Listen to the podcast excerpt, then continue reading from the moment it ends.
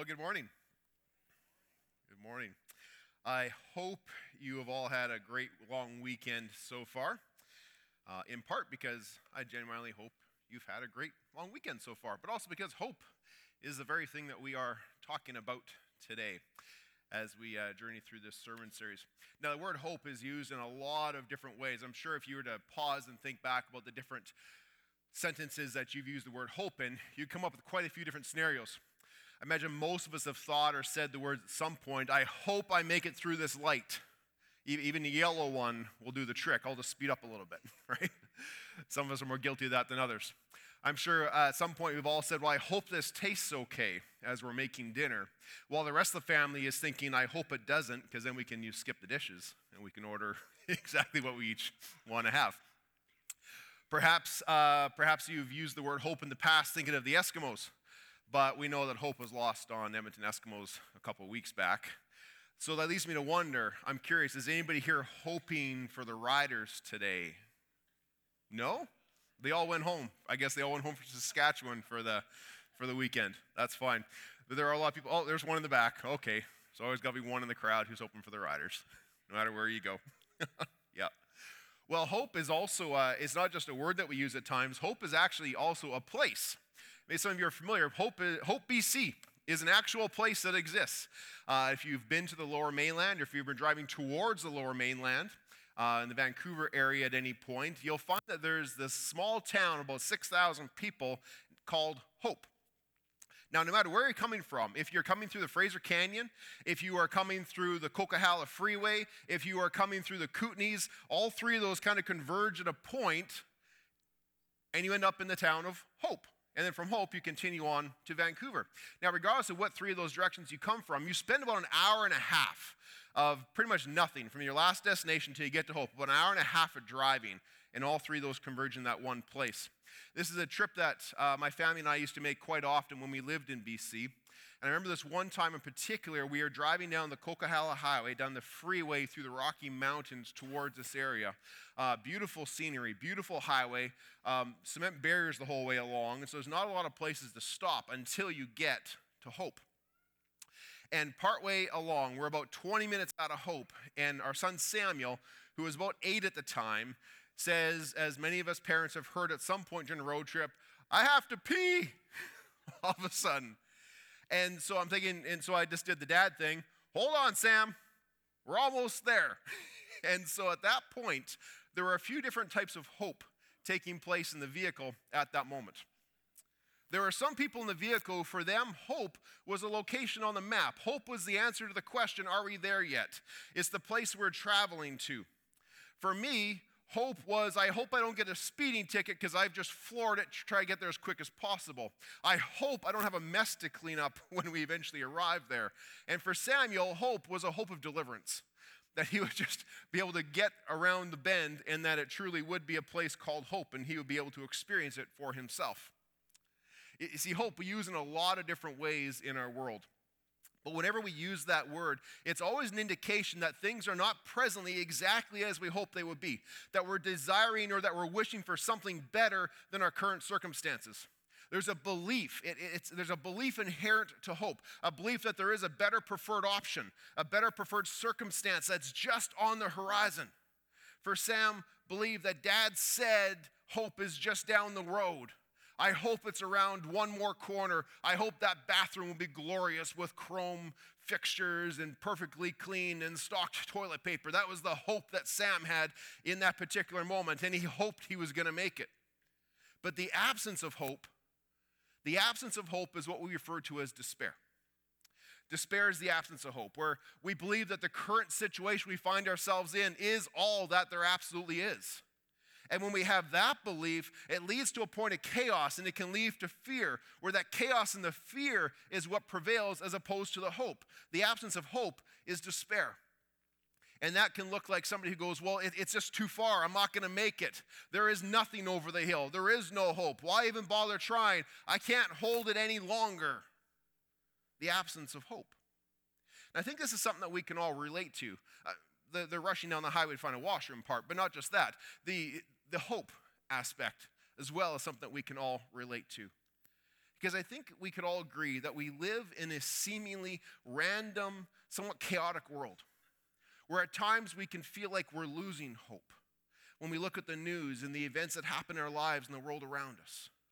But here's the thing that we've been doing through this sermon series. If I can just tie a few pieces together for you as we've been journeying through this idea of, of hope with God, of life with God, of, of faith with God. You see, when we have a life with hope, it's this belief that what we are experiencing in the moment is not the whole story, that there's more yet to come, that the final chapter is not yet written, that we can turn the page. And we can have a life with hope, but it requires us to first have a life with faith. Faith that there is something greater, faith that there is something more orderly that is beyond the circumstance that I'm currently in. And that happens when we begin with a life with God a life with God where we see Him as the greatest, most valuable aspect of our lives. And we see that He is the one who is the greatest treasure, who is certain, who can bring security. And when we find ourselves in a life with God, we then are in a point where everything else around us and in our life becomes secondary, and therefore nothing can steal the hope that He gives us in our lives. That is the result, is that when we have a life with God, we can experience a life with hope. Amen? Amen. And that's what we want to talk more about today. And I want to do so by first drawing your attention to a wonderful a, a story that we find in the Gospel of Mark. We find this in Mark chapter 4. If, if you have your phones, you can turn there. If you want to follow along in a Pew Bible, it's on page 815.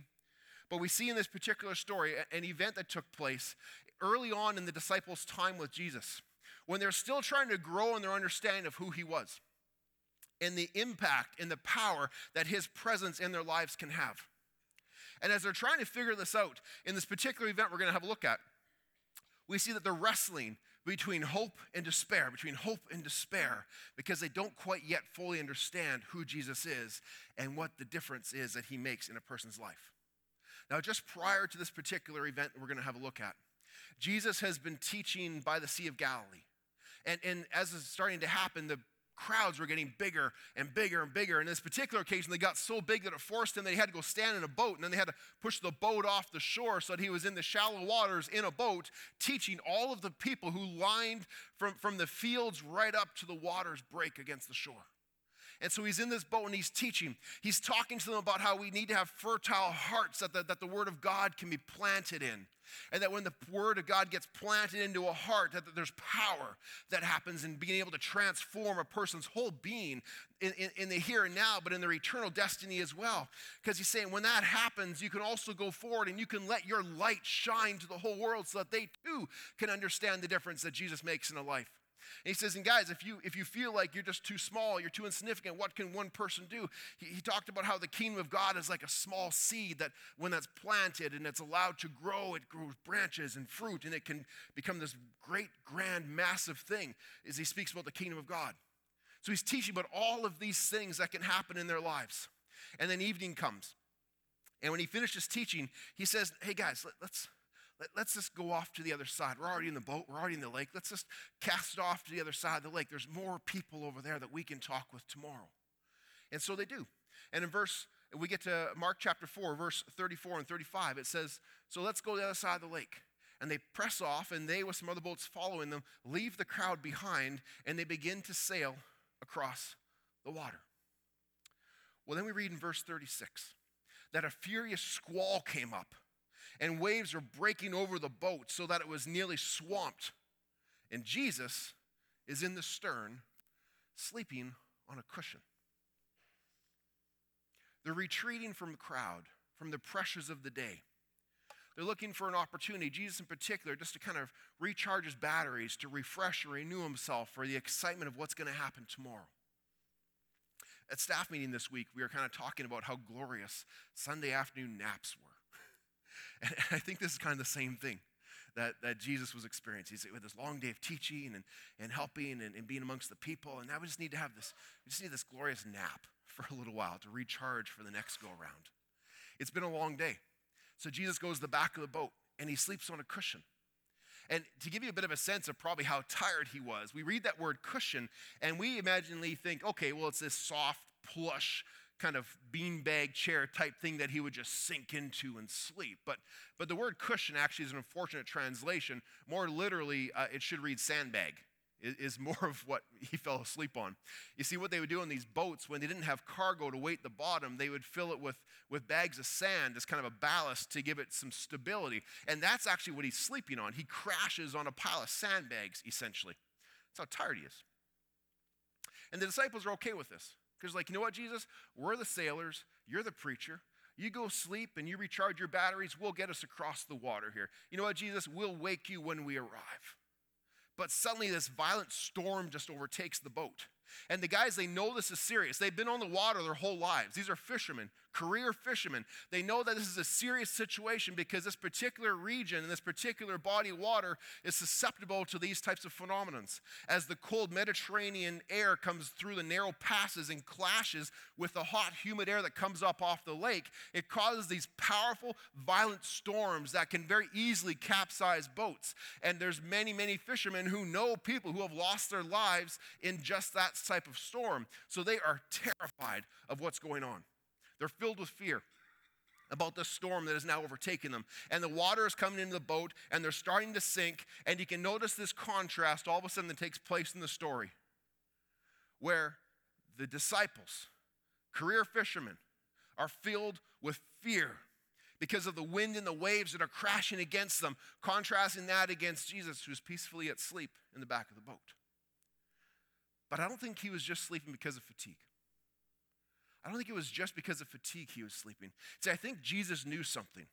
I think Jesus had a trust and a hope that these guys lacked at this particular point of their journey. Because they wake Jesus up and they said to him, Teacher, don't you care if we drown? This wasn't a cry for help. This wasn't them saying, Jesus, save us. This was a cry of frustration of saying, Jesus, don't you care about us? Don't you see we're about to die and you are doing nothing about it? Don't you care if we die? Don't you care if we drown? And the words of these men reveal that they are losing hope. That what they had in their own abilities, what they knew they could do as experienced men upon the water, as fishermen, had reached its end and all that they could see was the moment and the chaos and the wind and waves around them, and their belief had gone to the fact that that was what was going to prevail. And so, in a state of despair, where they don't understand Jesus' rest, but they soon will. They soon will because Jesus stands up and he rebukes the waves and he, and he rebukes the sea and he says, Peace, be still. And like somebody flicked on a switch, the wind ceases, and there's a great calm that came over the sea. The sound of that gusting wave and the, and the pounding of the rain is replaced with silence and the warmth of the sun starting to shine upon their wet skin again. And the stillness and the calmness that come over the water, but, but not over their hearts. Because the disciples are now looking at each other and they're saying to themselves, Who is this? Who is this? Their fear has shifted to now Jesus, trying to understand who is this? That even the wind and the waves obey him. And Jesus says to them, Why are you so afraid? Do you still have no faith? Why are you so afraid? You see, this story for us demonstrates not only that Jesus is the Son of God, not only that Jesus has the power and the sovereignty to control all of creation because he is the creator of all creation. Not only does that reveal who Jesus is, it also is an example of what life with hope and what life without hope in God looks like. Two contrasting examples.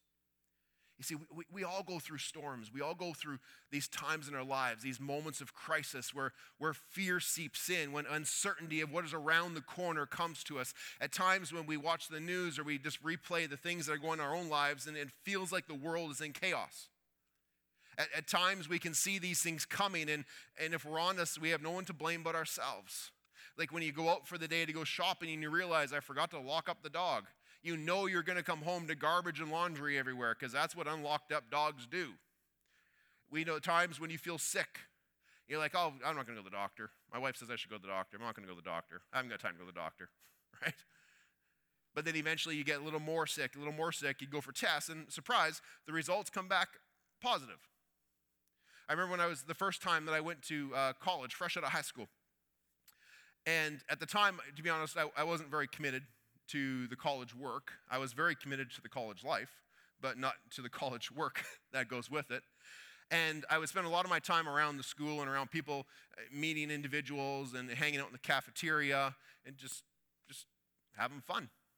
Until was one day I was talking to this girl, and she says, Hey, you ready for the sociology midterm?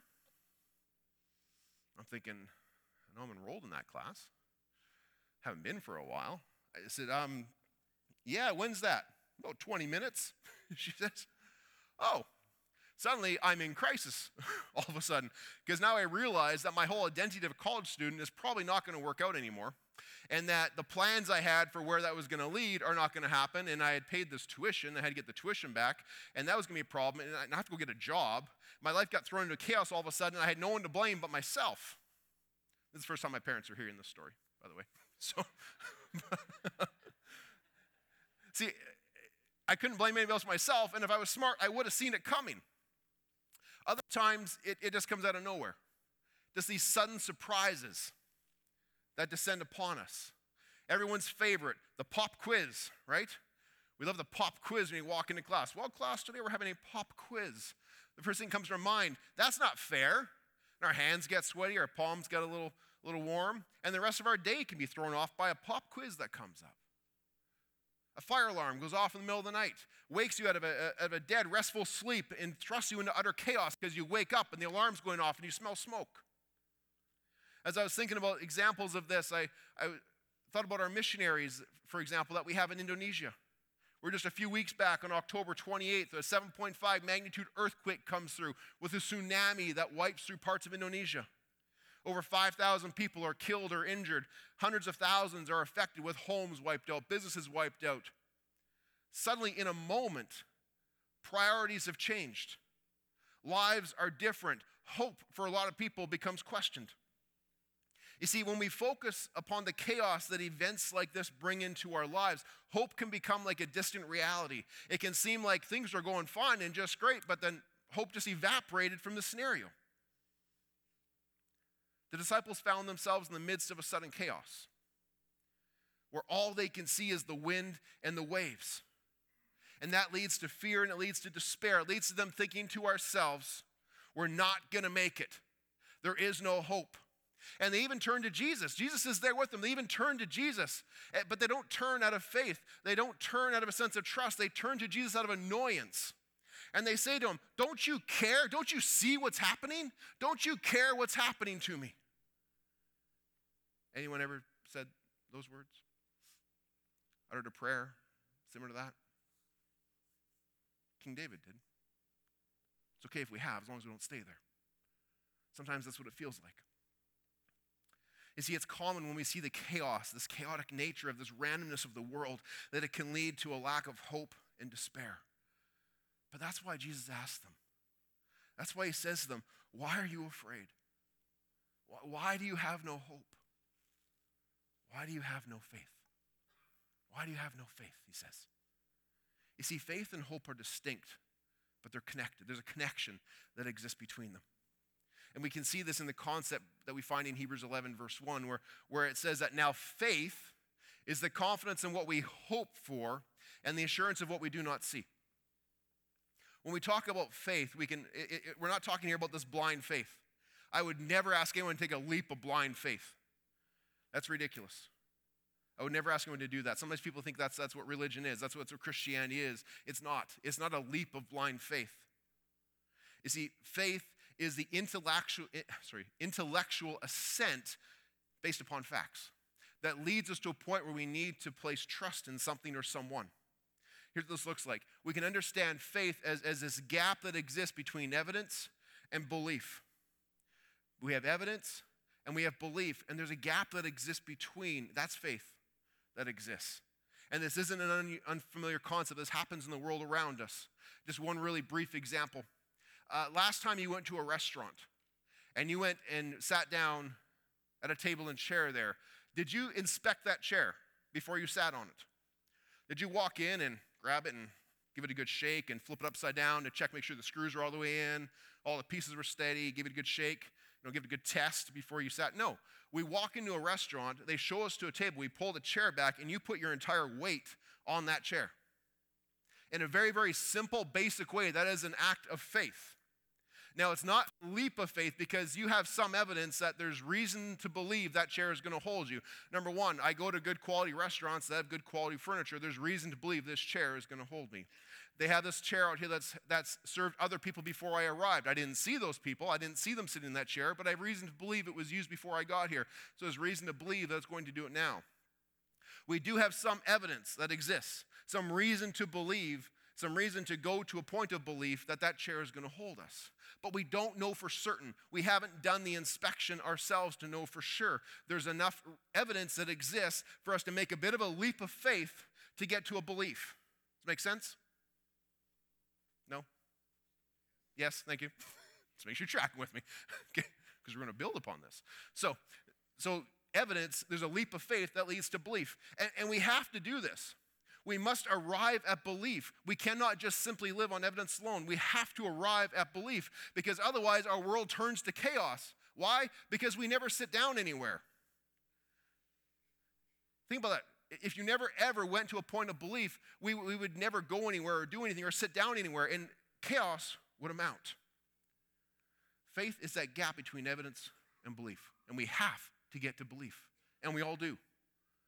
Now, when we take that principle and we apply it to our relationship with Jesus, it begs the question where does the evidence come in? Well, the evidence comes in in the world around us, and, and, I, and I, can unpack this for probably an hour, but I won't. There's evidence in the creation of the world around us. Creation declares the glory of God.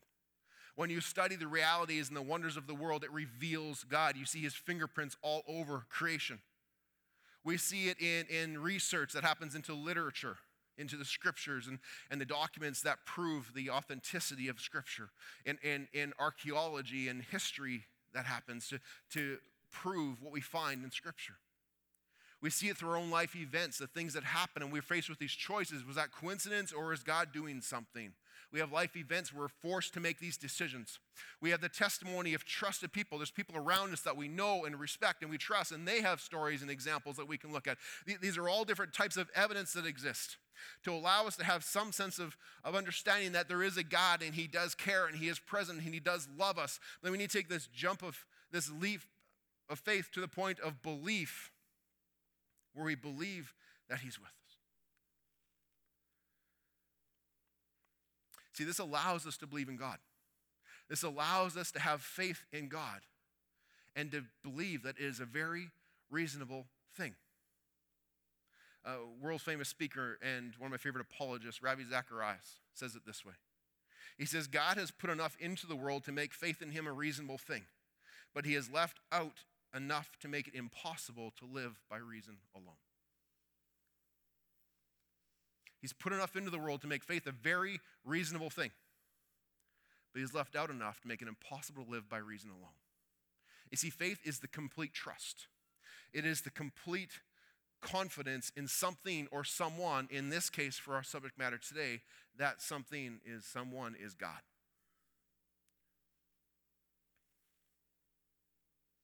Now, hope. Hope is built upon faith. Hope is the anticipation that comes from having faith. Hope is a belief in something good that exists. It's the assurance that, that something that has been promised, something that is preferable, something that is a better option to what I'm currently experiencing, something that has not happened yet, but I believe and I have faith, I have hope it will indeed still take place. It is something that is unseen, something that is not yet realized, but is a preferred option, a preferred circumstance that is just over the horizon. Consider the example of a father who says to his young son, Tomorrow, son, we're going to Disneyland. How does the son react? Well, the boy is just thrilled. He, he's over the moon with excitement and anticipation to the point where he can't sleep that night because tomorrow we're going to Disneyland. It hasn't happened yet. And if he lived by reason alone, he wouldn't have any reaction, emotional, physiological, or otherwise, until he actually stepped foot in Disneyland. So, why does he have this reaction ahead of it actually taking place? Because he believes the Father. Because his Father has proven himself to be true in the past, that when dad says something's to happen, he's true to his word. So I have faith. I have evidence to have faith in dad. And dad says this thing's going to happen tomorrow. So the result is great joy, incredible excitement that comes from hope for fulfillment of the promise that the Father has made. See, all of us live by faith. It's not a question if we, if we have faith or not. All of us live by faith. The question comes down to what do you have faith in? What is your faith in? And how you answer that question will determine if it leads you to hope or if it leads you to despair. The disciples had faith in the power of the wind and the waves, and that led them to fear and despair. Jesus had faith in the Father. Jesus had faith to the point where he could sleep through the storm and have no fear, but instead have blessed assurance in the midst of that same situation. Jesus did care if they perished in answer to their question. He did care. He absolutely cared. But he would not allow the circumstances of that immediate moment to steal his hope. He would not allow hope to be stolen by the events that were happening. And so he asked them, Why are you so afraid? Why do you still have no faith? Because if they had had faith in Jesus and understand who he is, they would not have lost hope. They still would have had hope amidst the wind and the waves. Because here's the point that we're working towards today is that when we are in the boat with Jesus, there is always hope, even in a world that seems to be drowning in chaos. I'm going to say that again in case you missed it. When we are in the boat with Jesus, there is always hope, even when we are in a world that appears to be drowning in chaos. Because biblical hope is more than just wishful thinking. It's more than unfounded optimism. It's more than a place on the map in BC.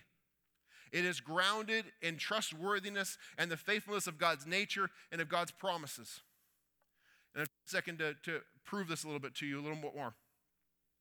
When somebody comes forward and makes a, makes a statement in our world, how do we determine the, the truthfulness of it, the, the trustworthiness of it? Well, there's a process that exists in our world. For example, we see this in a court of law where a person comes forward, and if we want to test the validity of their evidence or the validity of their testimony, of a witness, we have them do two things. Number one, we have them swear an oath. And number two, we have them appeal to one of a higher status. And we see this in, in, a phrase we've probably all heard before. A person goes into the court of law and they raise their right arm and they go, Do you promise to tell the truth, the whole truth, nothing but the truth? That's an oath. And what do they do? With their hand placed upon the Bible, so help you God. I do.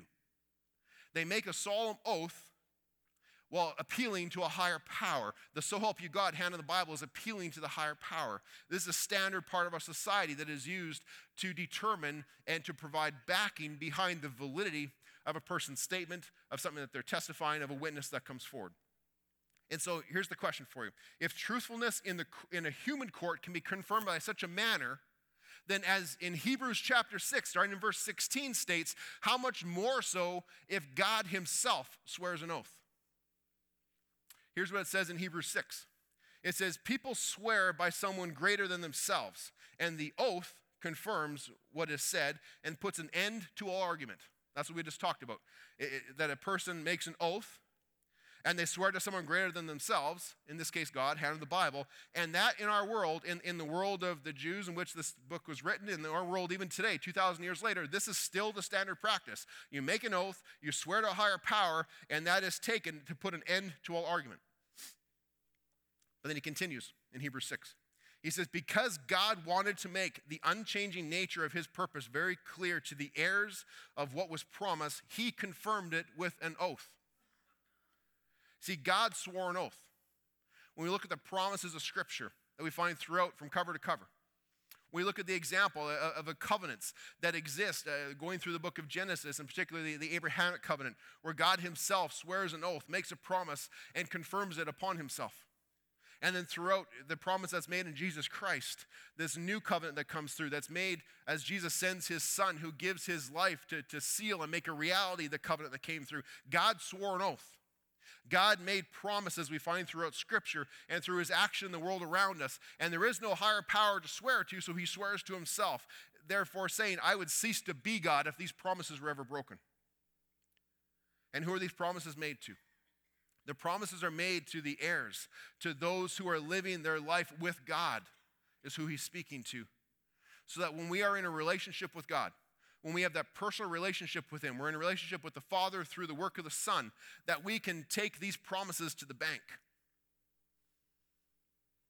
We can have confidence that they're sure and that they're true. And since we have this trustworthiness of these promises sworn by an oath of God that is sworn upon Himself, then as verse 19 tells us, we have this hope as an anchor for our souls, firm and secure. So, whatever's happening in your life, whatever's about to take place in your life, whatever those wind and those waves may look like in your life that leads you to a point of fear, you have hope in something greater. You have hope in this sure and steadfast anchor for yourself, for your soul, for your life. It'll allow you to keep your bearings in the midst of the wind and the rain. It will provide assurance that the chaos will not win because God already has prevailed and already has won. Why? Because when we are in the boat with Jesus, there is always hope, even in a world that seems to be drowning in chaos. I don't know who needs to hear that today.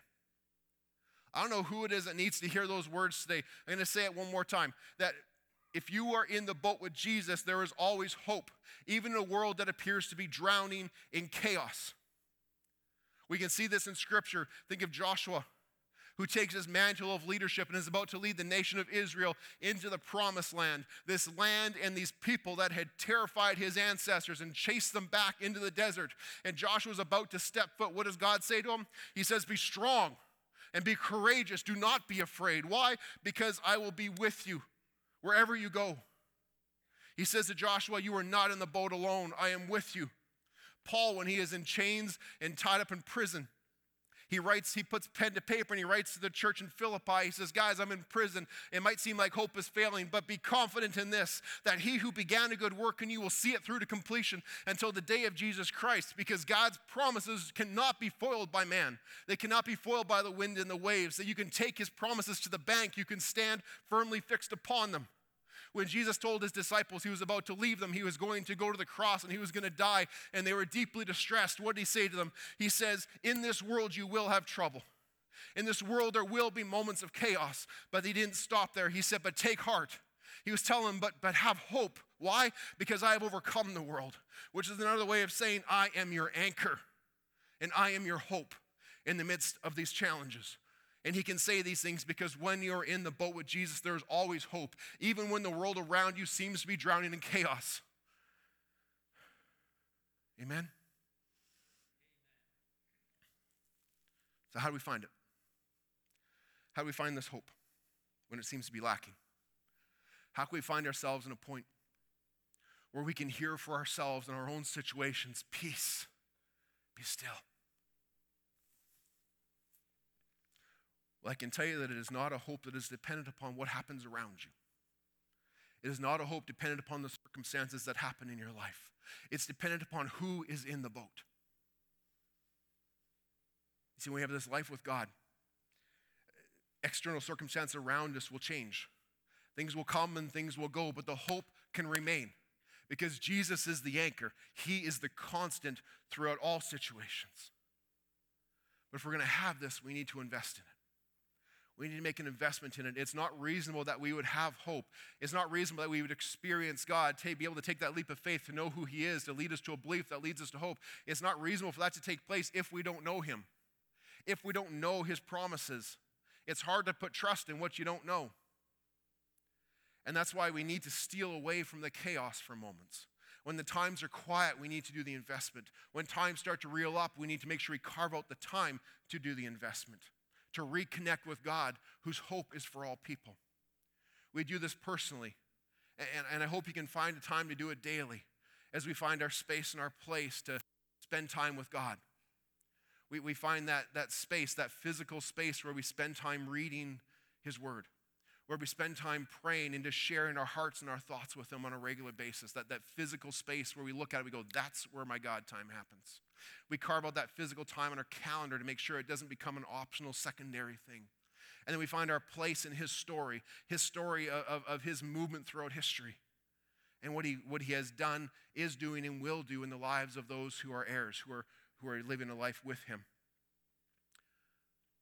We can steal away and find our hope when we gather weekly in a place, in a situation such as this, or our weekly gatherings. We're after a hard week. We just need to hit that reset button. Just need to recalibrate our lives to the story of God, of what He has in store for us as individuals and, and as a greater community, what He's doing in other people's lives. It, it builds us up, it restores, it, it gives us more examples of what He's doing and can do, and it gives us hope that the same can be true in our lives. It's part of the reason when we come together, we sing these songs and we share stories. It's, it, it's to proclaim God's truth, it, it's to extend thankfulness to Him, it's also to encourage others.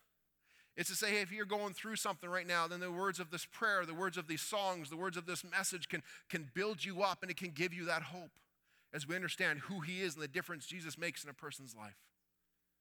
So we can do it personally, we can do it collectively, we can, we can do it one on one with each other as we encourage each other and share stories and testimonies. And if we can do that, then when the wind and the waves come, and they will, the promise of, of Jesus is not that life will be be sunshine all the time and calm seas. The promise is that there will be trouble, but we can still have hope because hope is in the boat. I want to close with a word of prayer. But as we do that, I just want to ask you this question Do you need to invite Jesus into your boat? Maybe as you're talking about this and this hope I'm talking about seems like it's a distant reality. And we read back in Mark chapter 4, verse 36, it says, There were other boats on the water. As Jesus and the disciples set out, there were other people who were in the same storms, in the same situations, but they didn't have Jesus in the boat. Maybe you find yourself here today and you say, You know, I, have never taken that step of faith. I've, I've never entered into that relationship with him. He's, he's not in my boat. I encourage you to, to chat with, with myself or one of the prayer people at the front following the service here today to talk about what that can look like for you in your life. Or maybe you're saying, I'm in a situation right now, and you know, my eyes have become too fixed upon the wind and the waves. And I need to get my eyes back on Jesus, upon the source of hope in all situations. If that's the case, I want to pray for you as well. And for those of you maybe going, you know, my seas are pretty calm right now. But there's been times when, when they got a little rough, and, and my hope was in Jesus. Well, I pray that as, as it says in 1 Peter, that we would then have a reason, we'd be able to explain the reason for our hope for those who are around you. That we'd be able to stand firmly fixed upon that and make an example and a testimony for those in our, in our lives, for a hope that they can have as well. So where you find yourself, and I just want to give you a moment of just, uh, just quiet here to, to pray amongst yourselves, whatever one or three of those things may be going on in your life. And then I just want to close with a word of prayer. Let, let's just take a moment and pray together.